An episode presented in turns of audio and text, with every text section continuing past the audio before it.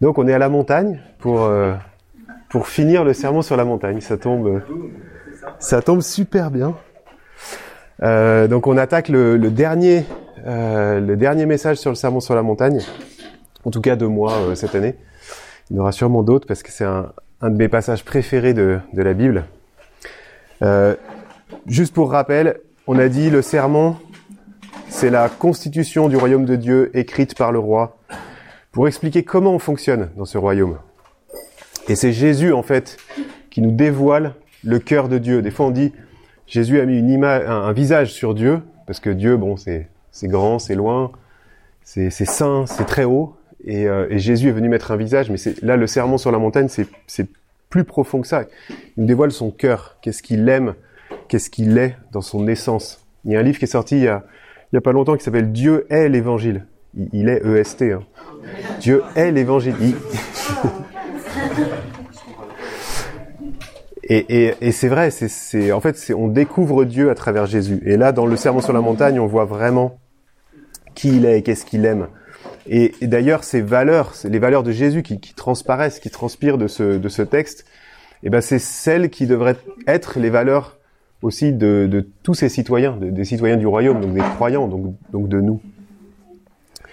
Et en fait, là, on arrive vraiment à la conclusion. Hein, c'est, j'ai vraiment pris les, les trois, quatre derniers versets et c'est la conclusion de Jésus. Et vous allez voir, c'est assez clair. C'est mettez ces valeurs en pratique.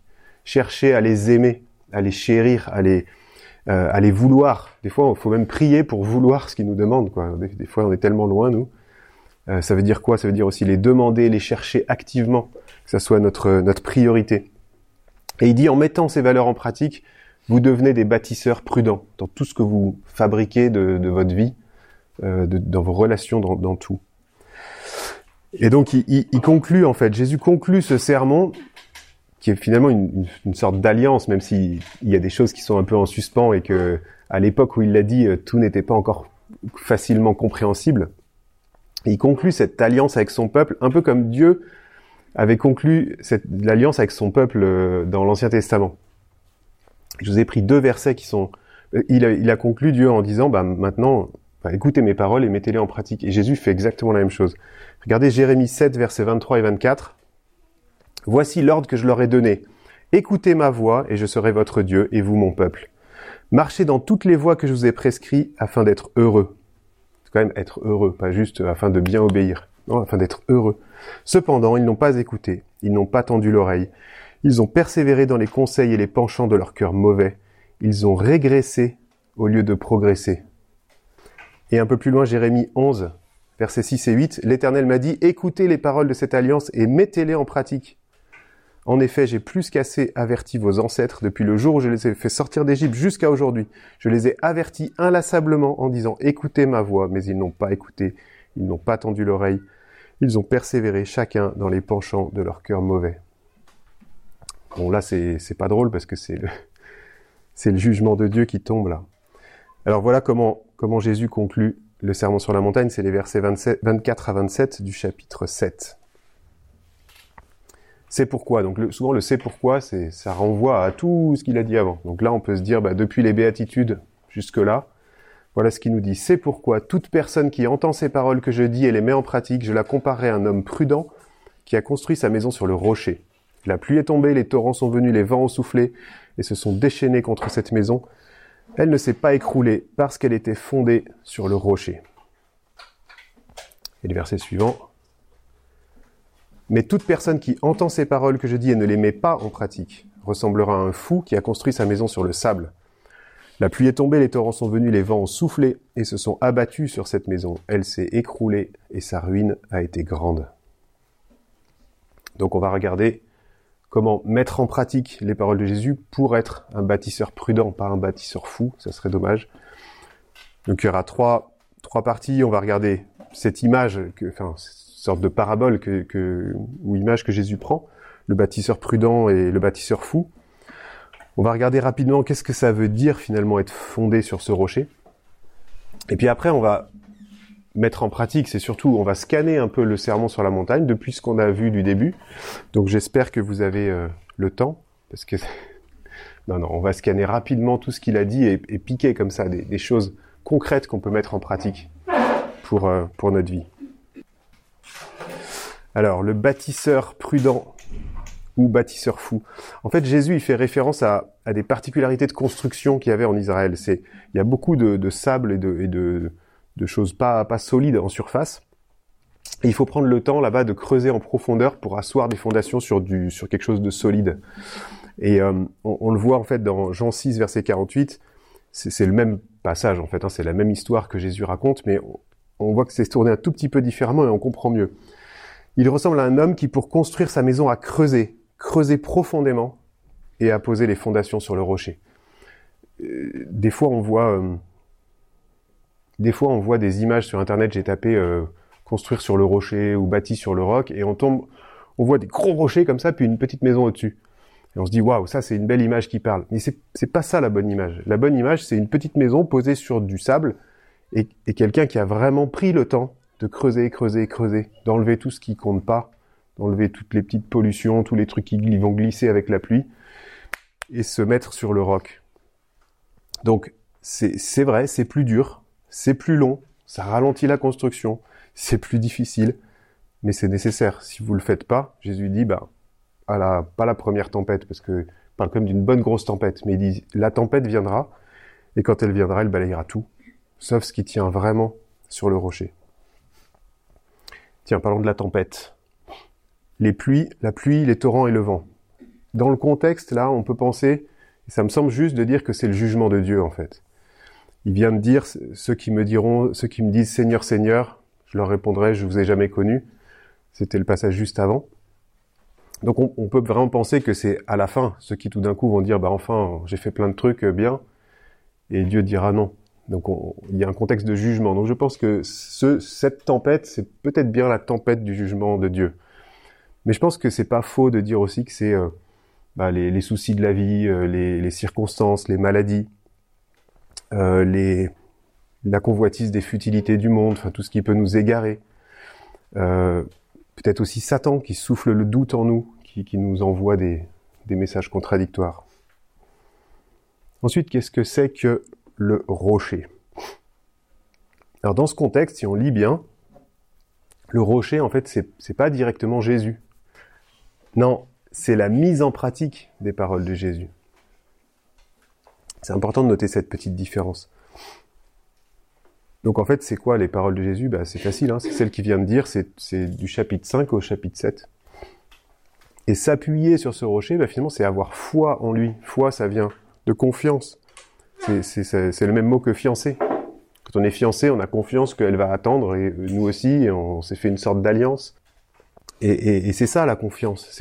Est-ce que j'ai confiance dans ce que Jésus dit, dans ce qu'il demande, dans ce qu'il commande, sachant qu'il commande ça pour mon bonheur, pas juste pour euh, être un tyran sur ma vie et sur, sur ce que je pense et tout ça.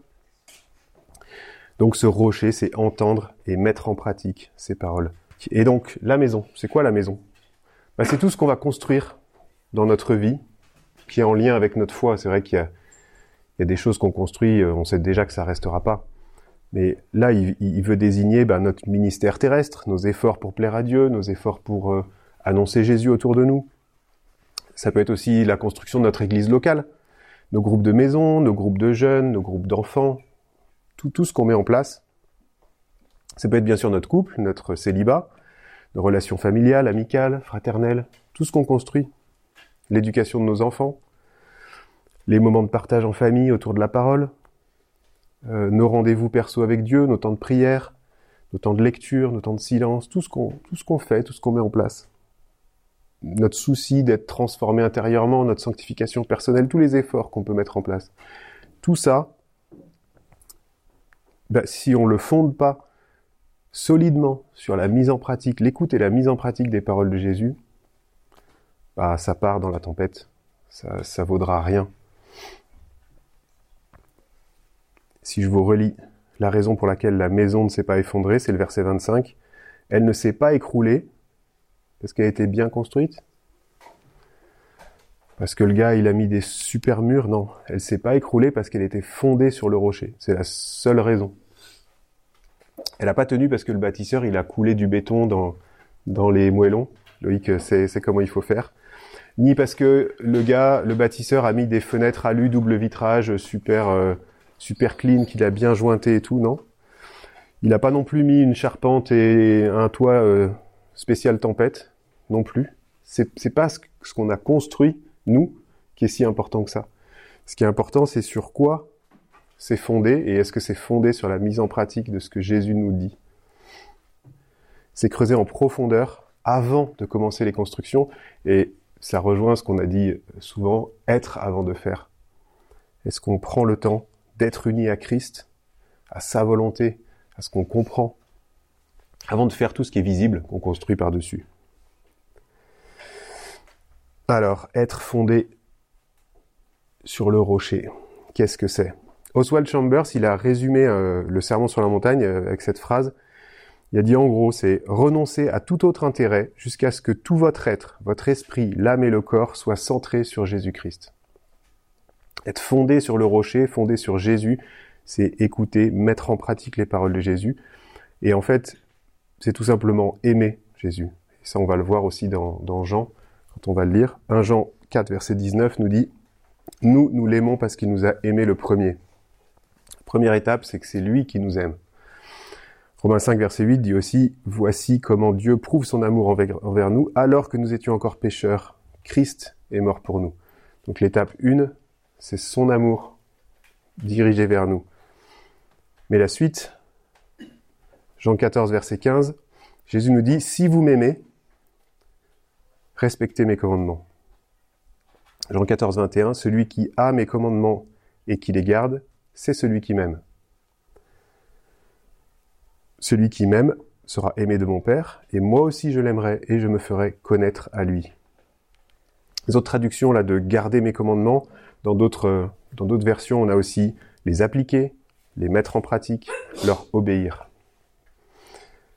Donc finalement, obéir ou mettre en pratique les commandements, ça découle tout simplement du fait qu'on aime Jésus. Et tout ça découle du fait que lui nous aime en premier. Et finalement, la promesse qu'on voit à la fin de ce verset, c'est celui qui m'aime, je l'aimerai et je me ferai connaître à lui. Donc on obéit parce qu'on l'aime, mais on l'obéit aussi parce qu'on veut mieux le connaître, on veut qu'il se fasse connaître à nous. En fait, on, lui obéit parce qu'on l'aime et parce qu'on veut ressentir son amour, on veut l'expérimenter dans notre vie. Donc d'un côté, Jésus vous aime de tout son cœur, il a payé pour nous, il a payé pour qu'on soit plus sous la colère donc on n'obéit pas parce qu'on veut fuir une colère, parce qu'on veut pas tomber sous le jugement. De toute façon, notre obéissance ne suffit pas. Enfin, elle sera toujours incomplète, elle sera toujours imparfaite. Mais ce qu'on veut, c'est expérimenter son amour, c'est le goûter concrètement au quotidien. Et ça, ça passe par l'obéissance. Même si c'est, ça gratte un peu, ça pique un peu. Donc le but de ce sermon finalement, c'est de nous montrer ce que Dieu attend de nous, puisqu'on dit être ses disciples, et comment la grâce de Dieu interagit et transforme notre cœur pour nous rendre capables d'appliquer ça. Et ça se fait d'une façon simple, en obéissant. Donc pour expérimenter et goûter cet amour, on obéit. Mais rappelez-vous, on l'a déjà dit aussi, la grâce de Dieu nous donne ce qu'il nous ordonne. On n'est pas capable, par nous-mêmes et par nos forces, d'obéir mais on, puise en lui la grâce de suivre ce qu'il nous demande de faire. Donc puisque notre rocher, pardon, je suis allé trop vite, puisque notre rocher, ben, c'est de mettre en pratique ou d'obéir aux paroles de Jésus, et qu'on vient de les étudier depuis sept messages, je crois. On va essayer de les résumer, donc on va, on va scanner un peu le, le sermon sur la montagne et voir qu'est-ce qu'il nous a dit là depuis le début, qu'est-ce qu'on peut mettre en pratique de façon, en essayant d'être le plus concret possible. On a vu le caractère et les attitudes des croyants, ça c'était le début. Ensuite, il a enchaîné avec notre rôle dans le monde, être sel et lumière. Après, il a parlé de notre attitude par rapport à la loi morale de Dieu. Ensuite, il a parlé de, il passe un grand moment sur l'importance de l'intimité avec Dieu. Ensuite, il parle de ne pas se tromper dans nos affections profondes, les affections du monde. Ensuite, il a parlé des, bah, de vivre les valeurs du royaume, tout ce qu'il a déjà expliqué, comment le vivre et l'appliquer dans un monde déchu? Et là, c'est plutôt le côté relationnel, comment ça se passe entre nous. Et enfin, la dernière fois, on avait vu la porte étroite, le chemin resserré. Le, chemin va être euh, un peu difficile. Il y aura des faux enseignants aussi. On a parlé de tout ça. Le caractère et les attitudes des croyants. Donc, si je résume, les valeurs de Jésus qu'on voit à travers euh, à travers ces textes. Évidemment, on va pas tous les relire là. Hein, vous savez où c'est dans la Bible.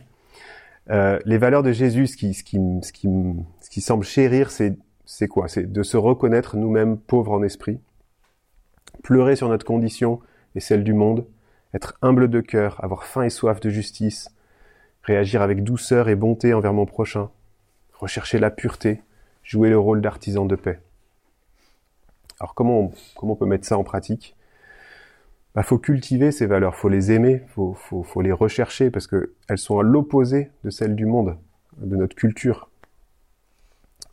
Quelque part, c'est euh, peut-être d'arrêter de, m'étonner de faire des erreurs, d'arrêter de m'étonner de chuter encore et encore, parce que c'est juste normal. Je suis pauvre en esprit, je suis imparfait. Vous aussi, hein. C'est aussi ne pas me prendre, ne pas se prendre pour le sauveur du monde on parlait de redonner de l'espoir, d'aider. C'est, c'est pas nous directement. On n'a pas ce talent, on n'a pas cette capacité. Accepter que je peux pas réparer le monde, je peux pas réparer les gens, même ceux que j'aime beaucoup, je peux pas. Euh, et donc ne pas s'étonner de ça. Chaque fois que je sens de la fierté ou de l'orgueil en moi qui pointe, on le dit pas hein, comme ça, mais on est un peu fier. On dit je quand même, je fais quand même pas comme lui, je suis quand même pas comme elle. Et eh ben je veux me rappeler que je suis pauvre en esprit en vrai et que c'est un mauvais sentiment que je suis en train de cultiver si je le si je l'accepte et si je me je le nourris. Chercher l'humilité, me soumettre à Dieu, c'est aussi lui abandonner ma cause et mes droits. C'est pas insister toujours parce que je pense mériter quelque chose. C'est euh, apprendre à me satisfaire des choses simples. Lutter contre la convoitise. C'est quand même bien. J'aurais aimé avoir ça que les autres ils ont, que moi j'ai pas. C'est aussi me considérer indigne de tout ce qui m'est offert jusqu'à jusqu'à le souffle de vie, la vue, mes talents, mes, mes richesses, me considérer comme indigne de tout ça pour en être encore plus reconnaissant. C'est aussi accepter d'être brisé par la, par la vie, brisé dans mon, dans mon ego, dans, ma volonté propre, que ça m'attendre à ce que ça se passera probablement pas comme j'ai, comme moi je pense. C'est, c'est un peu ce qu'on voit dans la prière euh, la prière du Notre Père, que ta volonté soit faite, pas la mienne. J'accepte de base, même quand je prie, que, que ce que je verrai comme étant le mieux, ça sera peut-être pas ça. Et puis je veux aussi pas me contenter d'une certaine moralité. Je veux aspirer à être semblable à Jésus, à, être uni à lui, pas juste me dire euh, je suis pas plus mal que les autres et, en ressortir un peu fier de moi. C'est pas ça l'objectif. Et globalement, j'ai été long sur ce premier point, mais globalement, les béatitudes, on a dit c'est les attitudes et le caractère des croyants, c'est vraiment fondamental. C'est vraiment le être avant de faire. Tout le reste, on peut le construire sur de la fierté, sur remplir, euh, combler nos propres failles par, euh, par le fait de faire des trucs pour Dieu, voir qu'on a de l'influence sur les gens, prendre du pouvoir, parler devant tout le monde dire moi je suis quelqu'un qui aide les autres, vous avez vu comment j'ai fait du bien autour de moi. Si c'est ça qui nous nourrit, c'est probablement pas la, pas la bonne chose. Notre nouvelle identité en, Christ, c'est suivre le Jésus crucifié. C'est c'est pas un chemin euh, waouh euh, de que le monde dirait waouh ce gars-là il est vraiment super, il fait plein de trucs. Ensuite, Jésus nous décrit notre rôle dans ce monde. Et c'est là où il parle d'être des, agents du changement, le sel et lumière. Alors les valeurs de Jésus, c'est quoi? Ce qui, ce qui ressort de ça C'est il nous demande de donner du goût à la vie, de donner du sens à la vie, de ralentir aussi la, décadence des valeurs. Vous vous rappelez, le sel, ça conserve. Le sel, ça empêche que ça pourrisse. Donc c'est ça qui plaît à ça qui plaît à Jésus. Il nous demande aussi d'apporter l'évangile autour de nous. C'est ça la lumière, c'est montrer que Là, ça a l'air bien sombre, on va, on va mettre de la lumière là. Alors qu'est-ce qu'on peut mettre en pratique sur ça? Bah déjà accepter ce rôle, parce que le gars qui braque le projecteur, des fois, euh, on lui jette des cailloux quand même. Donc euh, accepter ce rôle, euh, se considérer à temps plein pour Christ, comprendre aussi les limites de ce rôle. euh, et les accepter. Je, je, je, fais ce que je peux avec euh, ce que je comprends, euh, avec les forces que Dieu me donne, mais j'ai pas j'ai pas la pression du résultat. J'ai pas du coup à m'effondrer parce que bah ouais j'ai montré, j'ai mis la lumière, j'ai bien fait, j'ai pris du temps et puis en fait le résultat est nul. Bah c'est c'est pas demander que le résultat soit au top pour faire la bonne chose. C'est juste des fois être, euh, être le témoin là où je suis, et c'est tout. Jésus ensuite nous parle de notre attitude par rapport à la loi morale de Dieu. Alors, c'est quoi les, les, valeurs de Jésus? C'est quoi qui ressort de ce passage? Pour Jésus, cette loi, elle est belle. Elle est juste. Elle est absolue. Elle est bonne pour nous. Ce qu'on a vu aussi qui est très important, c'est que il vise dans, les mots qu'il emploie, il vise la transformation du cœur, pas juste des comportements. Il valorise le fait d'aimer le bien, pas juste faire le bien. Sinon, c'est une belle maison. Et il est venu aussi accomplir cette loi en nous, euh, et il est venu aussi accomplir cette loi pour nous. Les deux sont importants. Pour nous, pour nous délivrer de la colère divine, parce que de toute façon on y passait tous, et en nous, pour qu'on devienne capable de l'appliquer nous aussi par sa grâce, par ce qu'il nous donne. Qu'est-ce qu'on peut mettre en pratique? Ben Là, c'est assez simple en fait, hein, parce que c'est justement que que de la mise en pratique le texte sur euh, sur ce qui est de la loi morale de Dieu.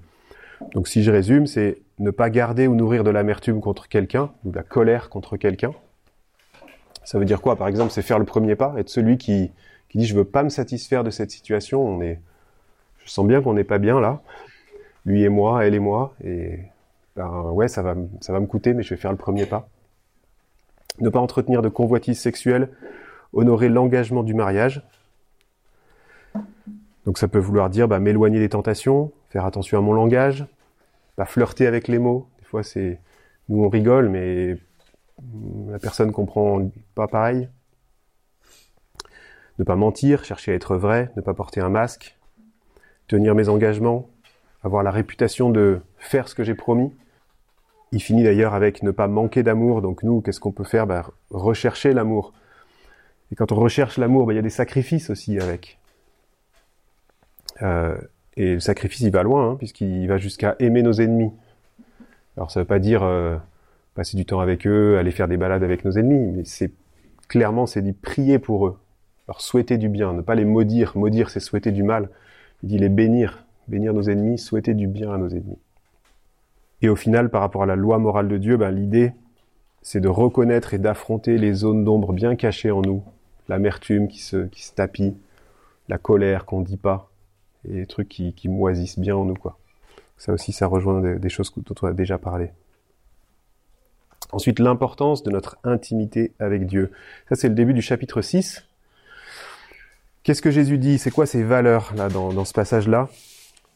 Visiblement, il valorise le fait d'être authentique et sincère, de rechercher et d'aimer cette intimité avec Dieu.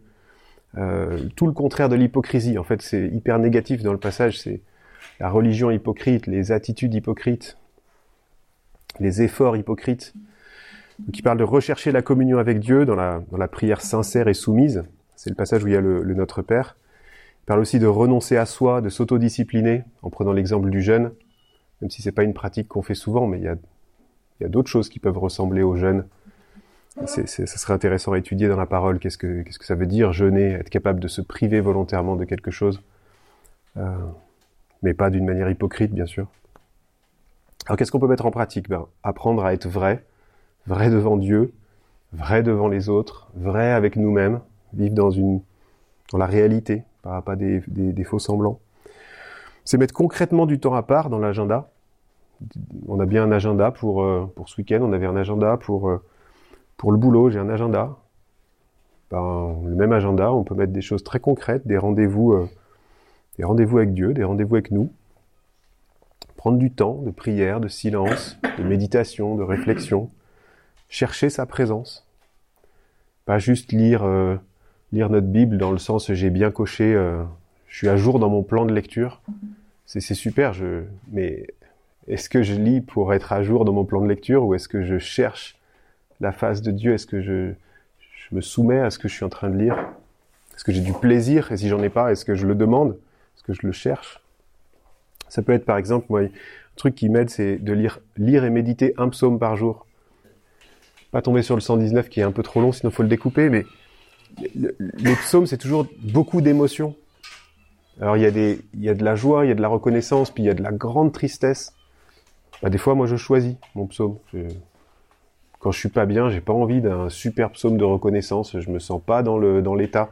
Je, pourrais m'en vouloir de ressentir ce que je ressens, alors que non, il y a des psaumes où c'est du désespoir, du, du, verset 1 au verset euh, au dernier, c'est du désespoir. Bah des fois, il faut juste être comme ça devant Dieu, en fait, tout simplement. Ce qu'on peut faire aussi, c'est juste être en silence devant Dieu. Je sais pas si vous avez déjà essayé, mais juste du silence, pas des demandes, pas une prière, juste être en silence et essayer d'écouter ce qu'il a à me dire par rapport à ce que je ressens à ce moment-là. Prendre une bonne respiration. C'est pas forcément long. Hein. C'est pas la peine d'aller dans un monastère et de rester en silence pendant, euh, pendant deux ou trois jours. Essayez déjà cinq minutes. C'est déjà, c'est déjà complètement fou dans notre, culture, dans notre société. On peut aussi faire, euh, on peut aussi lire un, recueil de prières que des gens ont écrit. Il y, a des, prières qui sont presque des poèmes qui sont vraiment très belles. Et ça, ça peut, ça peut aussi euh, bah, nous réveiller en fait, nous dire bah tiens, des chrétiens dans l'histoire ont, ont prié de cette façon-là, ont ressenti ces choses-là avec Dieu. J'aimerais bien m'en inspirer, j'aimerais bien essayer de, ouais, que ça me, ça m'ouvre un peu les, les idées sur sur comment on peut être avec Dieu. Je vais vous en lire une à la fin, vous verrez. Ensuite, Jésus parle de nos affections profondes. On est en fait là, à partir de là, on est, on est dans la première partie du, commandement euh, le plus important. Quand on demande à Jésus c'est quoi le les plus grands commandements, il dit euh, le plus grand, et la première partie, il dit c'est aimer Dieu. Finalement, on est là-dedans parce que quand Jésus parle de ça, il veut nous libérer du matérialisme et des inquiétudes qu'il associe un peu à ça. Et pourquoi? Parce qu'il relie ça de l'idolâtrie. En fait, c'est d'avoir un autre Dieu dans notre vie que Dieu lui-même. Alors les valeurs de Jésus, là, c'est amasser les bons trésors aux bons endroits. Tout le reste va partir dans la tempête. Garder notre œil en bon état, notre capacité de, de jugement personnel sur qu'est-ce qui compte et qu'est-ce qui compte pas. Et servir le bon maître pour être libre. Parce que le, les mauvais maîtres, c'est ceux-là qui nous mettent vraiment en esclavage. Alors qu'est-ce qu'on peut mettre en pratique concrètement? Bah, Le but c'est d'aimer Dieu, c'est pas, enfin, et, donc du coup c'est de, de rejeter les autres dieux qu'on peut mettre devant lui, prendre l'habitude de, de parler à mon âme. J'ai eu l'impression que ce passage, c'était vraiment... Euh, Jésus utilisait beaucoup d'images, dire non mais rendez-vous compte de la stupidité du truc, quoi. Ça, ça vous apportera rien. Vous allez, c'est que de la déception. Au lieu de, parler de nos problèmes, bah, se parler à nous-mêmes en fait. Ouais, se, rappeler à soi-même que mon père prend soin, mon, père m'aime. C'est m'encourager moi-même avoir une juste perspective, en veillant sur mes pensées, en veillant sur mes convoitises, en veillant sur les choses dans lesquelles je me réfugie, comme si ça allait euh, me faire du bien. Alors qu'en fait, si c'est ces choses-là, elles me détruisent, elles me bouffent. Enfin, ce, qu'on possède, ce qu'on croit posséder, nous, nous, dévore en fait.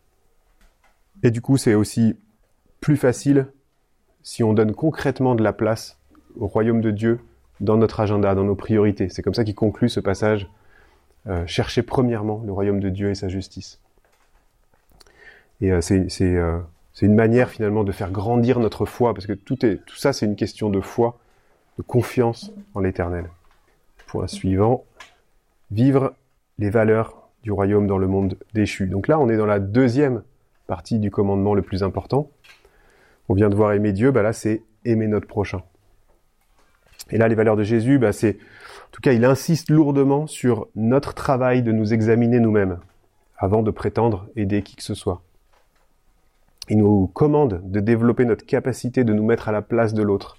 C'est ce qu'il dit quand, quand il dit euh, faites aux autres ce que vous voudriez qu'ils vous fassent. Donc c'est c'est échanger les rôles en fait. Et il nous montre que tout ça, c'est possible uniquement en demandant, en cherchant et en frappant pour recevoir le, secours de Dieu et que c'est pas quelque chose qui va se faire tout seul comme ça de façon simple. Alors qu'est-ce qu'on peut mettre en pratique? Des choses qui, qui, piquent, qui font un peu mal. Hein. c'est par exemple lister nos faiblesses relationnelles, puisque c'est, on parle de relations ici, les confesser, les apporter à Dieu, euh, prier pour nos progrès dans, ce, dans ces domaines-là, plus que pour toute autre chose. Euh, on, avait dit ça en fait, c'est on devrait prier pour nos propres progrès, pour les propres difficultés, le, mal qu'on fait, en pensant faire du bien, des fois. Euh, c'est aussi rejeter la tentation de vouloir euh, condamner les autres et euh, prendre l'habitude de, de, faire grâce aux autres de la même manière que Dieu m'a fait grâce et me fait grâce encore tellement de fois, chaque jour, chaque semaine. Est-ce que moi je pourrais être capable d'un peu de grâce quand je, parle aux autres, quand je vois les autres, quand je juge les autres Et enfin, pour terminer, Jésus nous a parlé de la porte étroite et le chemin resserré. Je pense que ce qu'on peut apprendre là, c'est que pour Jésus, en fait, ce qu'il veut nous, nous montrer, c'est que on ne doit pas craindre la difficulté, les souffrances, l'échec, en tout cas aux yeux du monde. Et il nous demande de, finalement de rejeter la popularité, de rejeter les honneurs, le succès sur cette terre, pour finalement suivre, le suivre lui, un, Jésus crucifié.